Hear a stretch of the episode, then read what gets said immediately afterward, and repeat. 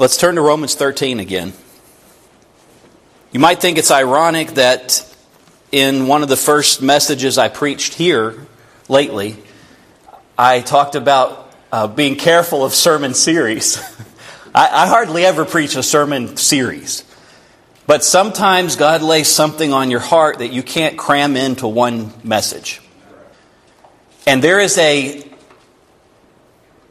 necessity for us understanding the Word of God, for us serving the Lord not only from a pure heart, but from a right mind. The world is trying to condition, literally brainwash God out of all of us. So we need to understand not just what we feel in our hearts, but the reason for it in our heads. And so that's why we want to go back and finish. This will be part three of what I called Wrestling with Romans 13. Let's read. I might give a little summary of the other two messages and then get into this one. I'm going to read from the English Standard Version because we've read it plenty from King James. I, just want to read a current um, wording so we don't miss it. Romans 13, I'm going to read 1 through 14 today. We stopped at verse 8 the last couple of times, but I want to uh, get more of the context. Romans 13, verse 1 Let every person be subject to the governing authorities, for there is no authority except from God, and those that exist have been instituted by God. Therefore, whoever resists the authorities resists what God has appointed, and those who resist will incur judgment. For rulers are not a terror to good conduct, but to bad. Would you have no fear of the one who's in authority? Then do what's good, and you will receive his approval. For he is God's servant for your good, but if you do wrong, be afraid, for he does not bear the sword in vain. For he is the servant of God, an avenger who carries out God's wrath on the wrongdoer. Therefore, one must be in subjection not only to avoid God's wrath, but also for the sake of conscience. For because of this you pay taxes, for the authorities are ministers of God attending to this very thing. Pay to all what is owed to them taxes to whom taxes are owed, revenue to whom revenue is owed, respect to whom respect is owed, honor to whom honor is owed. Owe no man anything except to love each other. For the one who loves has fulfilled the law.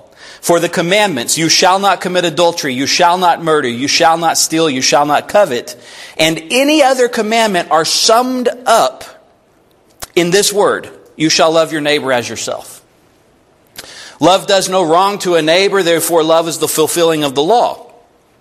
Besides all this, you know the time that the hour has come for you to wake from sleep, for salvation is nearer to us now than when we first believed. The night is far gone, the day is at hand. So let us cast off the works of darkness and put on the armor of light. Let us walk properly as in the daytime, not in orgies and drunkenness, not in sexual immorality and sensuality, not in quarreling and jealousy, but put on the Lord Jesus Christ and make no provision for the flesh to gratify its desires. Let me ask you, in context of this 14 verses and remembering what we read in uh, Romans chapter 12 in the previous message, do you think Paul's focus is on the government in this passage?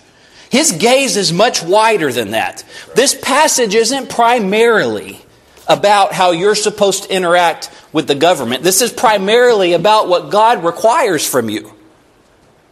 You read, read all of chapter 12, all of chapter 13 sometime at home when you have some quiet. And you'll see that. This is about recognizing God as supreme authority, loving to the best of our ability with His help, in living in a way that's pleasing in His sight. The reason this section is in here in the beginning of Romans, I think, and I mentioned this in the last message, this should be a sort of life ethic. When possible, God's people are supposed to live orderly, with respect, with calmness, uh, in submission. We are supposed to live that way when it's possible. Sometimes it's not possible. If, if you think I'm preaching something today that doesn't line up with this passage, go back and listen to the other two messages if you haven't. Because we spent a lot of time, and I'm, I'm not going to take the time on it today, we spent a lot of time digging into the authority Paul is talking about, why he had any right to say it in the first place. I mean, he said, submit yourself to every authority, and then he also was a man who never went to the church authorities for 14 years. He did what God told him to do. checked in with them later, found out they were wrong, and stood up to them. So, we established in the prior messages, I think you would agree with this if you listened and, and prayerfully considered it, that uh, authority, which is the right to tell someone to do something, or power, comes from God. God is the supreme authority, He's the supreme power. And to make it very simple and clear, anytime any other authority tells you to do something that contradicts the will of God, they are an illegitimate authority. And you're not required by God to submit to that decree, edict, or command. This is not popular in our, in our culture of religious tolerance. We're all drowning in too much tolerance.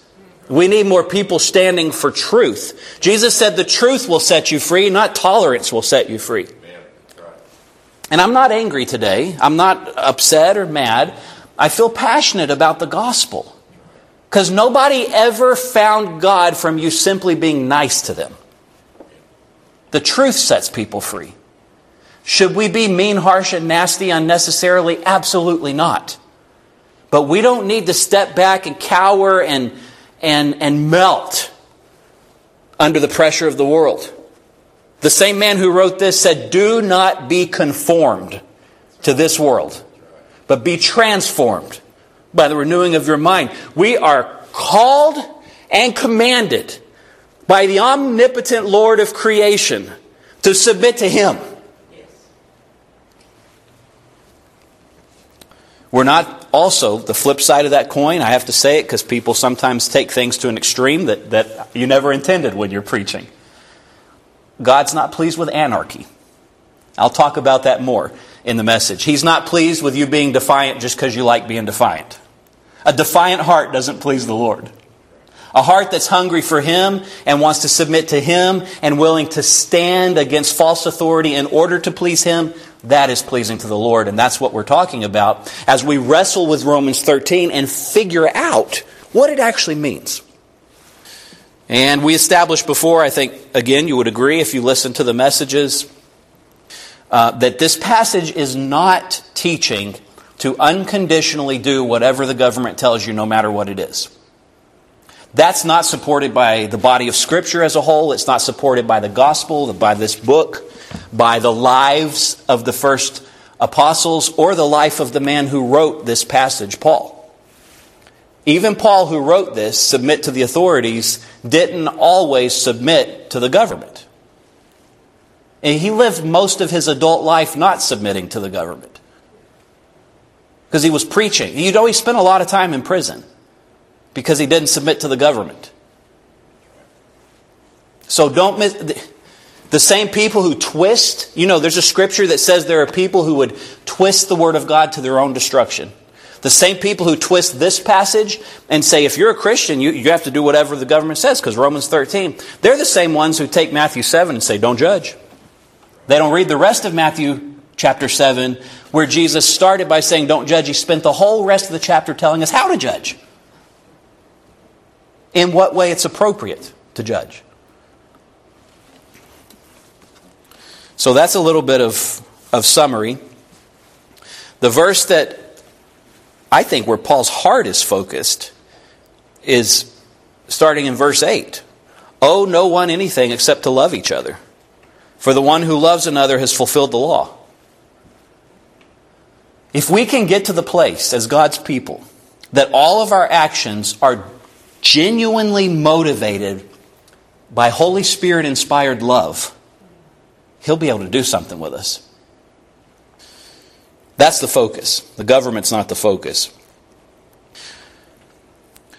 And then in the 11th verse, this is another focus of this whole pa- passage. The hour has come for you to wake up from sleep. Brothers and sisters, there are too many sleepy Christians. I said in the first message that I tried to preach on this passage, a lot of people are either asleep or, or on drugs. And I mean both literally and figuratively. Our culture is trying to drug us into a constant state of spiritual stupor. This gray area where we're never getting restful rest and we're never completely awake. We're just floating. Just always floating. Just always That's from the enemy, not from God. God wants us to be upset about things he would be upset about. He wants us to be moved by brokenness. He wants us to love people when, when they need it. They always need it. He wants us to weep with those who weep, mourn with those who mourn. We talked about all of that. Love works no ill to his neighbor, and we need to wake up. Cast off the works of darkness, put on the armor of light. This is all part of the focus of this Romans 13. So, God is the supreme authority. All authority comes from Him. If you want to fulfill Romans 13 or any passage of Scripture, keep your eyes on God. This is worth wrestling with, though, because I'm. Think of how to say this. Southern bred and naturally very opinionated. And I have realized there's a lot of times I need to be tempered by passages like this one. That might apply to some of you all too. Every time I have a flare of frustration or, or anger, it's not from God. Sometimes it's just me. Often it's just me. I found out in my own self, I think you'll see this in your own life if you think about it. If there's any pride at all, along with that indignation that we think is righteous indignation, if there's any pride in ourselves, it's not from God. When we have indignation that comes from Him, it comes with a spiritual brokenness. I'm mad at that because it is preventing the kingdom of God in this world. I'm mad at that. I want it to be destroyed, that evil, because it's harming the innocent children of God. That's different than just being mad just because I can be. So keep all that in mind as we continue to look at this. Love is the fulfillment of the law. This is, this is the heart of this whole thing. Throughout history, there have always uh, been people who understood that true service to God could come only from the heart. And there have always been people who've twisted the law of God into rules or procedures or some sort of checklist you can follow. It is so much easier to read Romans 13, 1 through 7, and any other passage of Scripture with a checklist, legalistic heart and mind, and say, there you go, check, check, check, I'm, I'm good.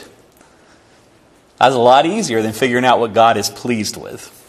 And what He wants is us to live in a manner pleasing to Him. We need to be people who serve the Lord purely from right hearts, and this is what will have effect on the world and change the world. Let's look at a few examples of godly people who were aware of the mindset of Paul, who lived in the time of Paul, and who lived in a way that we should emulate. Acts chapter 5.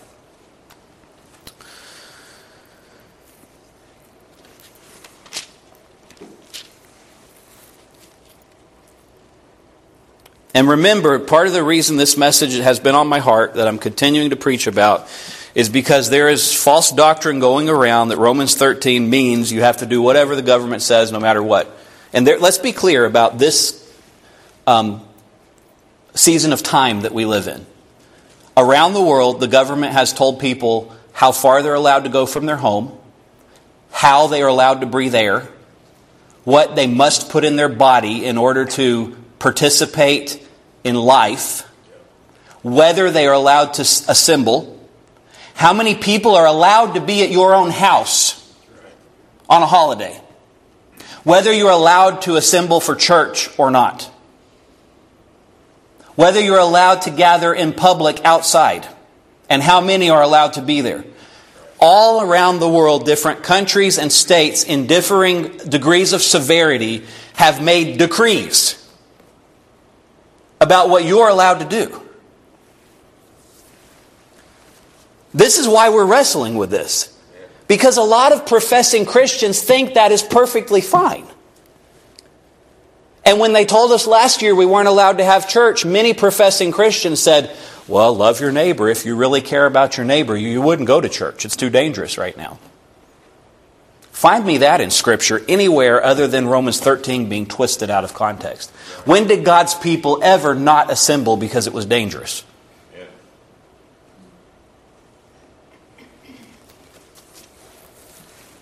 Peter and Paul, in particular, Peter, they're healing everybody that just like Jesus gave them the power.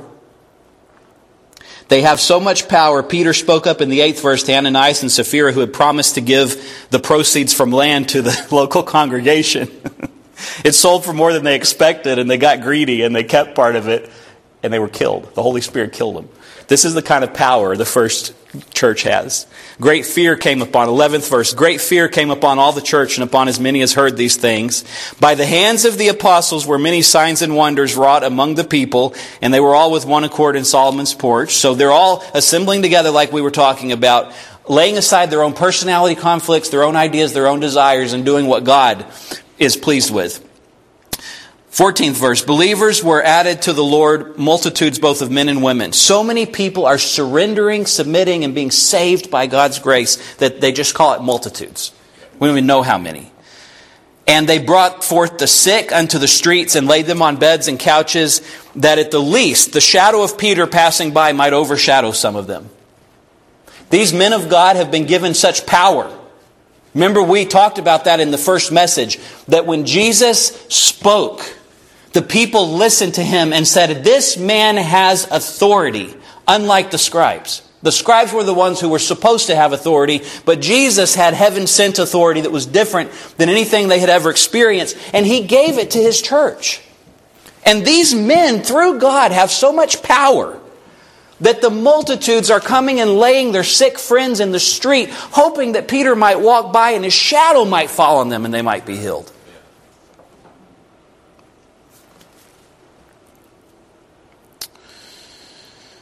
There also came a multitude out of the cities round about Jerusalem, bringing sick folks and them which are vexed with unclean spirits, and they were healing all of them. And the high priest rose up, the religious ruling authority. And all they that were, that were with him, which is the sect of the Sadducees, and were filled with indignation. They laid their hands on the apostles and put them in the common prison. Well, let's not miss what happens the religious leaders, who people who twist Romans out of context, Romans 13, Paul's saying, just submit. Why didn't these men just submit? Why didn't they just submit to the authority and read what, yeah, that, we should just do whatever they say. They're the boss. That's not how any of these men lived. It's not how we should live either. They're arrested, they're thrown in prison. The common prison. There's nothing special. They're not given special treatment. They're just thrown in jail. How does God feel how does God feel about his children refusing to comply with illegitimate authority? Let's see. The angel of the Lord by night opened the prison doors and brought them forth. He's the supreme authority. What he thinks matters more than what anybody else thinks. He sent his angel to free his faithful soldiers who had been arrested by the local authorities. That shows you what God thinks about illegitimate authority. These false religious leaders had no right to shut up and imprison and arrest the preachers of the gospel. And God rescued them and brought them out supernaturally so that they might go forth and continue preaching. This is worth reading. brought them forth and said, Go stand and speak in the temple to people all the words of this life. And when they heard that, they entered into the temple. They've just been arrested. God got them out so they could go preach some more, not so they could go hide and be safe. When they heard that, they entered into the temple early in the morning and taught. But the high priest came, and they that were with him called the council together, and all the senate of the children of Israel, and sent to the prison to have them brought. But when the officers came, they found them not in the prison. They returned and told, saying, the prison truly we found shut with all safety and the doors and the keepers standing before the doors. But when we'd opened it, we found no man within. Now, when the high priest and the captain of the temple and the chief priests heard these things, they doubted of them whereunto this would grow. Then came one and told them, saying, Behold, the men whom you put in prison are standing in the temple and teaching the people. Then went the captain with the officers and brought them without violence, for they feared the people, lest they should have been stoned. Do you understand what's going on here? The authorities, if they could have, would have killed them. But they know they better treat them gently, or the multitudes who are being healed, rescued, and saved will attack them. The only reason they're being nice is for their own safety. And when they brought them, they set them before the council. This is the council of Jewish leaders, and I said this in one of the previous messages. Just because a lot of people agree, just because a lot of experts get together and have the same opinion, doesn't mean they're right. These religious experts all got together, had the same opinion, agreed with each other, and they're trying to do away with the people of God. And they said, Didn't we straightly command you that you should not teach in this name? And behold, you filled Jerusalem with your doctrine and intend to bring this man's blood upon us. Then Peter and the other apostles answered and said, We ought to obey God rather than men.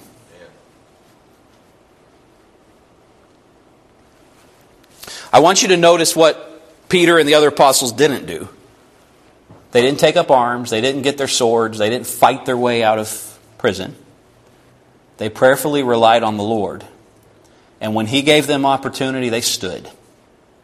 And when they were confronted face to face with the authorities, they said, We ought to obey God. We must obey God rather than men.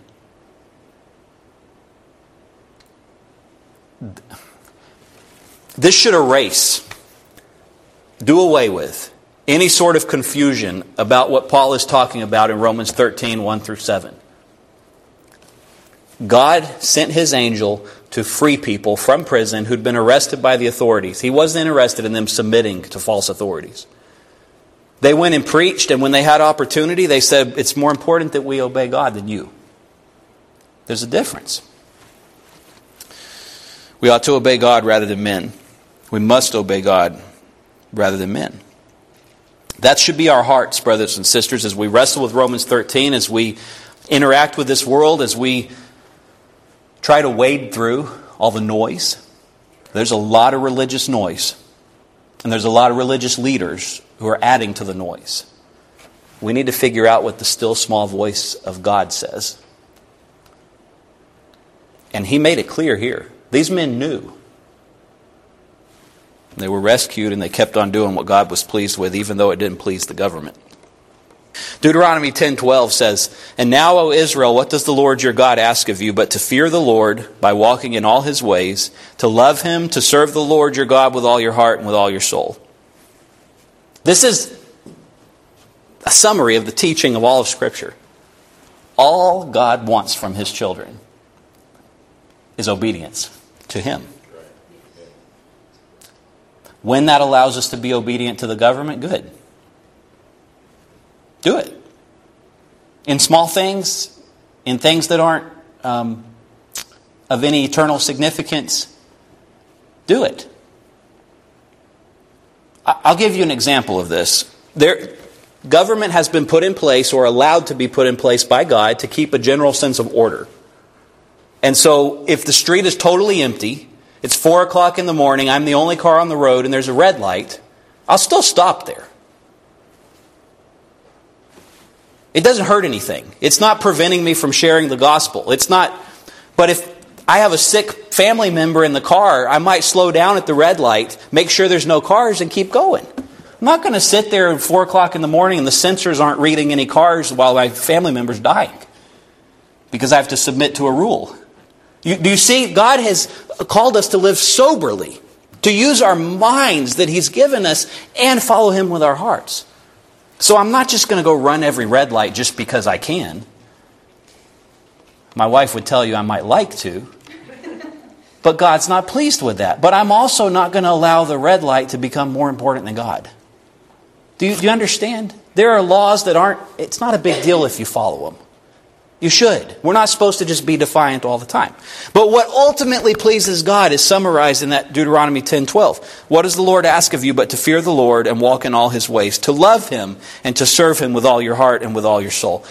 If that's our genuine, sincere focus, God, I want to know what you want and I want to do my best to do it, we won't have to worry about whether we're fulfilling Romans 13.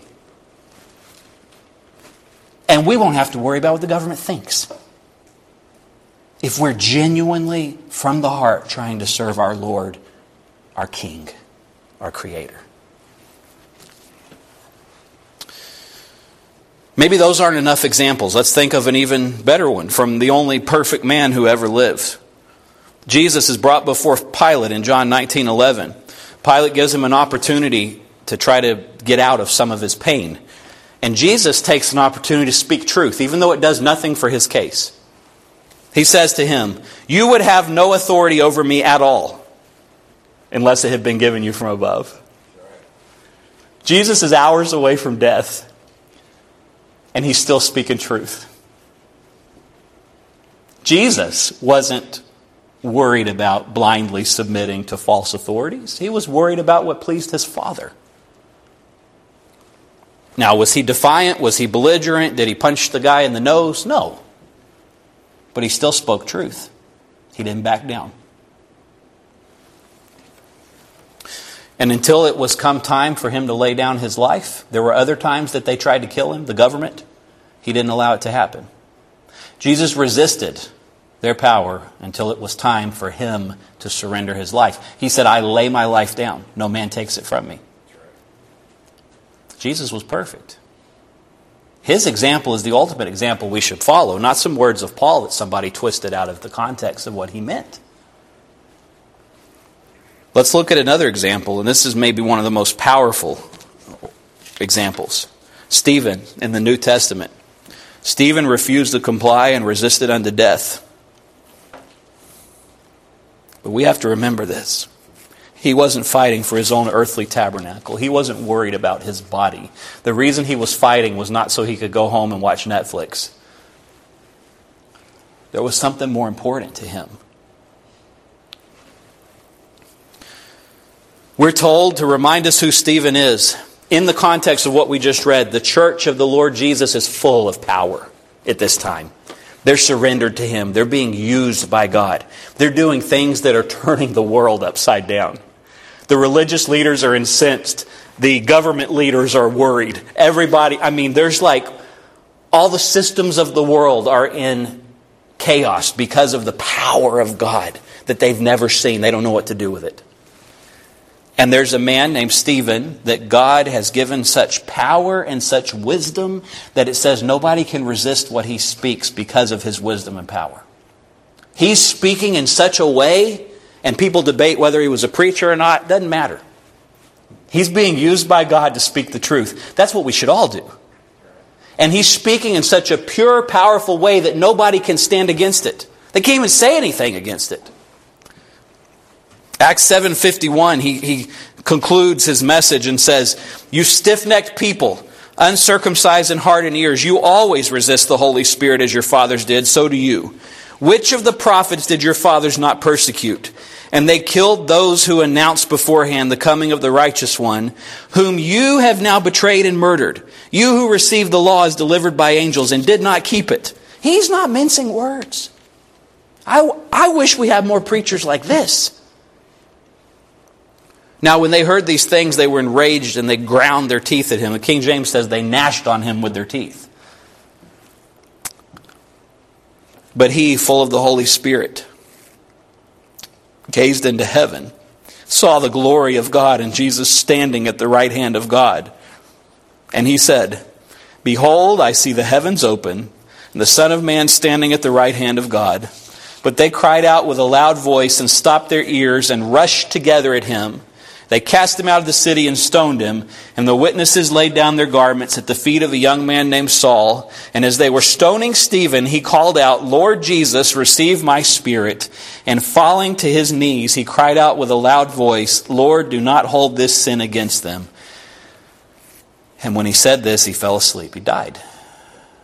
Power. Now, let me ask you something. Do you think this had more power, or do you think there would have been more power if he tried to fight his way out? Maybe he could knock down two or three of them and try to run away, spare his life. This was infinitely more powerful. And that's what I want us to grasp as we have been wrestling with Romans 13. I don't want anybody to misunderstand me and say God just wants you to just I'm going to do it my own self, do it my own way, whatever I want. It's not about only your individual freedom. The purpose of your individual freedom is the advancement of the kingdom of God. That's why you're free. So that you can live a life that points people to Jesus. This is the best example in Scripture, other than the example of Jesus himself laying his life down, of how God wants us to live in light of corrupt authorities. Stand, preach the gospel, have so much power with him that people are terrified, have so much understanding of his truth that they can't come up with arguments against it.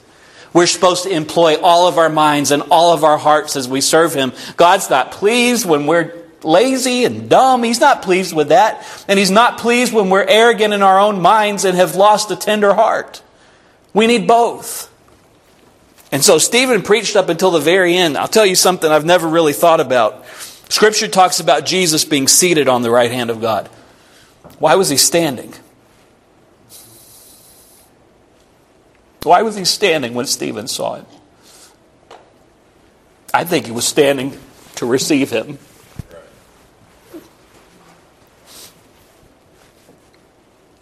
That's where he got his power. And right before he died, Jesus gave him a glimpse of where he was going into the arms of Jesus. Jesus wasn't just sitting back casually then, he was standing and saying, Come on, child. Well done, good and faithful servant. What's better than that? I don't have the capacity in words or anything else to convey to you what I feel in my heart about that. But that's what God wants for us. I'll tell you, I'm not going to pretend. I'm not going to have any kind of false self righteousness. I don't have that in me.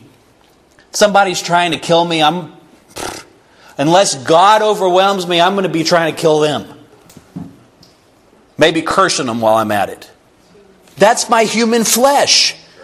But God overwhelmed this man to such a degree that he did something so much more powerful than Stephen could have accomplished with any kind of defiance. Do you see how much more powerful standing for the truth is than some petty defiance? That's why I care about understanding Romans 13. That's why I care about teaching how we should live in this world. And to be very clear, that's why I care about mask mandates and vaccine mandates and travel mandates and restaurant mandates and church mandates. That's why I care about all of it. The gospel, the truth.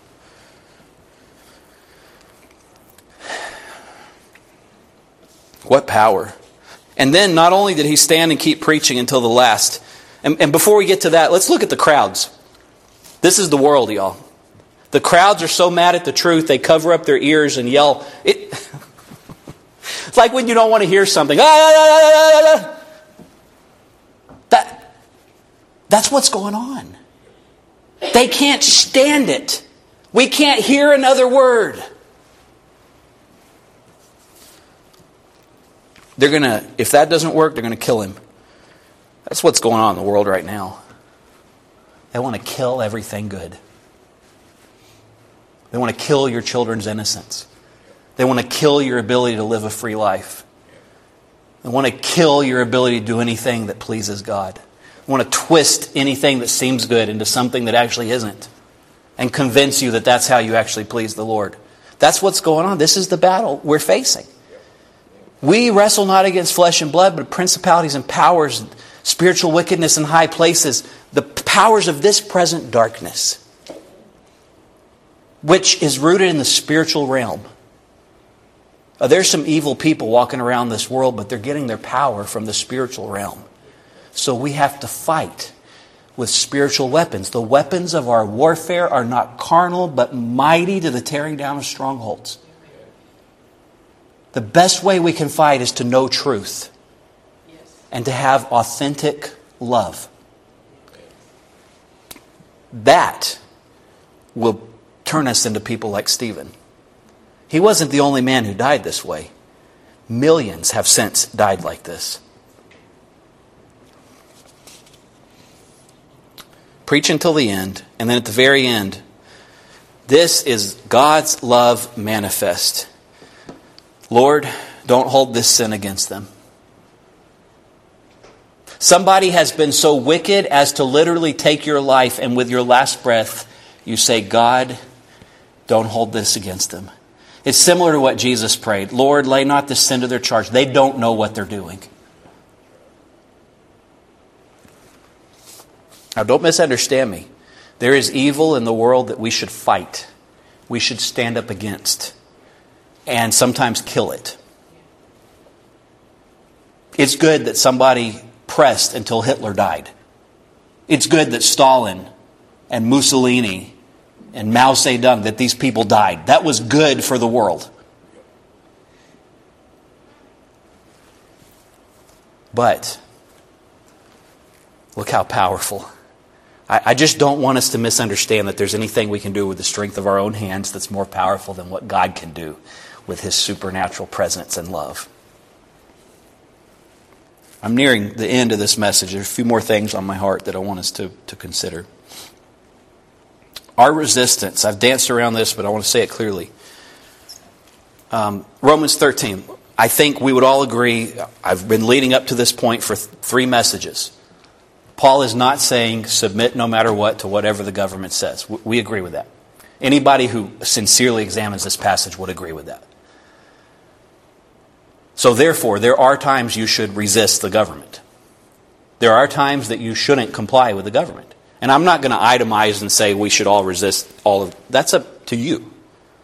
This is the Holy Spirit needs to let us know individually what's pleasing to him. But we must remember in recognizing that there are times to resist and that we, we're part of the resistance. We're part of the resistance holding back evil in the world, whether it's in the form of a person uh, or a government. That's part of our job, a system. There are evil systems that we should resist. But our resistance shouldn't be primarily about our own fleshly comfort or our own obstinate personal will. Our resistance should be about the advancement of the kingdom of God and the salvation of lost souls. That's why we should resist, not just so I can do whatever I want. So, whatever we decide and whatever we do, we must remember that the Lord does not see as man sees. The Lord looks on the heart. There are things I've become convinced of through the Holy Spirit that I have to stand for, and if I don't, I'm going to have to answer for him, to Him.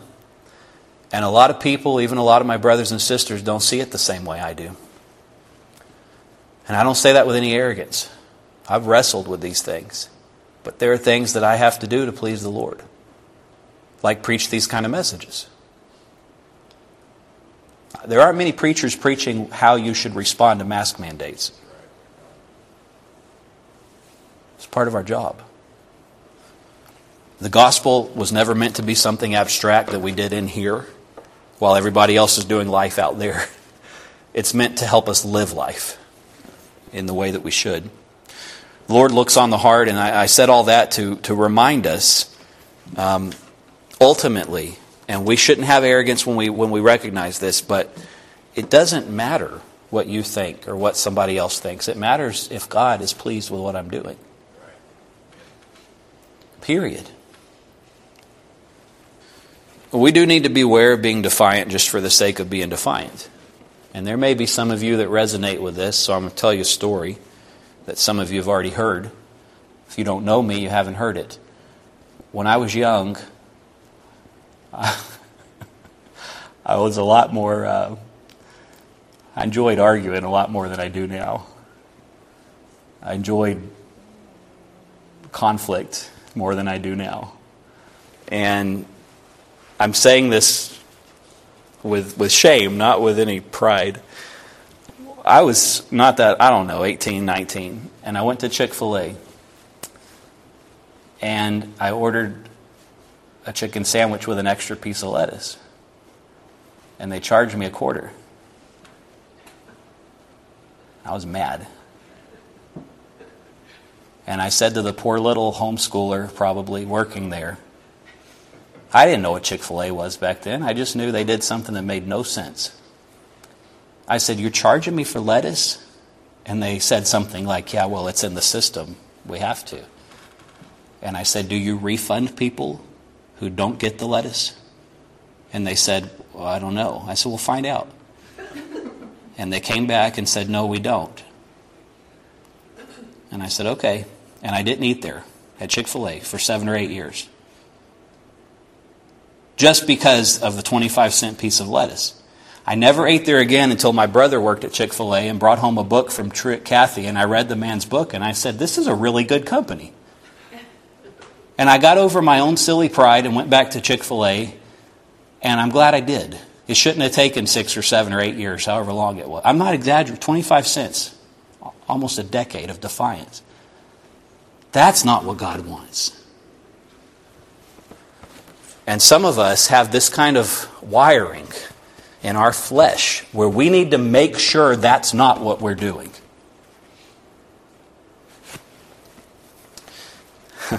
but when God lets us know that something's worth standing for, we need to be willing to stand. Period. The best way for us to submit to legitimate government authority is to obey God. If you obey God and live a life of love, you will have fulfilled the highest law. Love works no ill to his neighbor, therefore, love is the fulfilling of the law. I was going to read some of these examples, but I just, a couple examples of people who, who do the opposite of trying to fulfill the law through love. They, they try to fulfill the law legalistically. There was a time when King Saul got tired of waiting on the prophet to come and offer the sacrifice, and he thought, well, the sacrifice is what it's about, I'll just do it myself. And the prophet got there right after he offered it and said, essentially, the sacrifice you just offered is cursed, and you're going to lose your kingdom.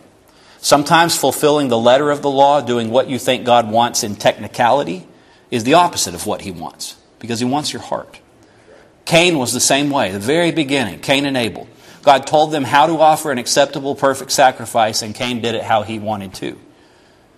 And so we have to beware of this pride in our own hearts as there are times, I'll be clear, there are times we need to not do what the government tells us to.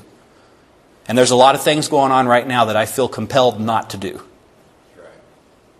But we need to make sure it's not because of our own stubborn pride. Don't be like me in the Chick fil A lettuce.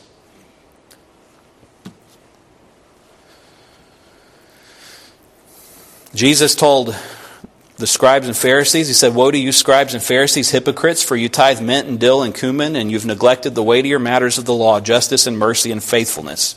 These you ought to have done without neglecting the others. Those people, the scribes and Pharisees, were the ones Jesus was always mad at. I think that's an accurate way to say it. I mean, he told them there, he said, Your father's the devil. He said, You, you, you go around the whole earth trying to make proselytes and you make them twofold more the children of hell. You are deceiving people with your legalistic lies. That's what Jesus told these people, essentially. I'm paraphrasing. They had gotten so detailed in the legalistic observance of what they thought God wanted that they, they counted the, the, the plants and made sure they gave a tenth of their herbs, their spices, cumin and mint and dill. And they weren't worried about the cause of the widow or the orphan or justice in the world. They weren't worried about any of that. Jesus said you should have done both. So let me say this clearly legalism's for lazy Christians. All these people who are professing Christianity for the last 18 months who've just been saying you have to do that because Romans 13, those are lazy Christians speaking. Legalism is for lazy Christians. It takes a lot more work to figure out what God actually wants you to do personally, individually, in a particular situation, but we're called to that and it's worth it. Let me sum up everything and finish this effort. God's the only person with supreme authority in the whole universe. the paramount thing is pleasing Him, period. As a Christian, we're called to please God above all else, and we're called and commanded to make sacrifices that are acceptable in His sight. And let's remember, the sacrifices of God are a broken heart and a contrite spirit. You want to really please God? Humble yourself before Him. Humble yourself under the mighty hand of God, and He'll exalt you in due time. And when you humble yourself and He exalts you, stand. When you're sure what He wants, stand. Solomon said, and I, I, want to conclude our Romans 13 investigation with this. Let us hear the conclusion of the whole matter. Fear God and keep his commandments, for this is the whole duty of man.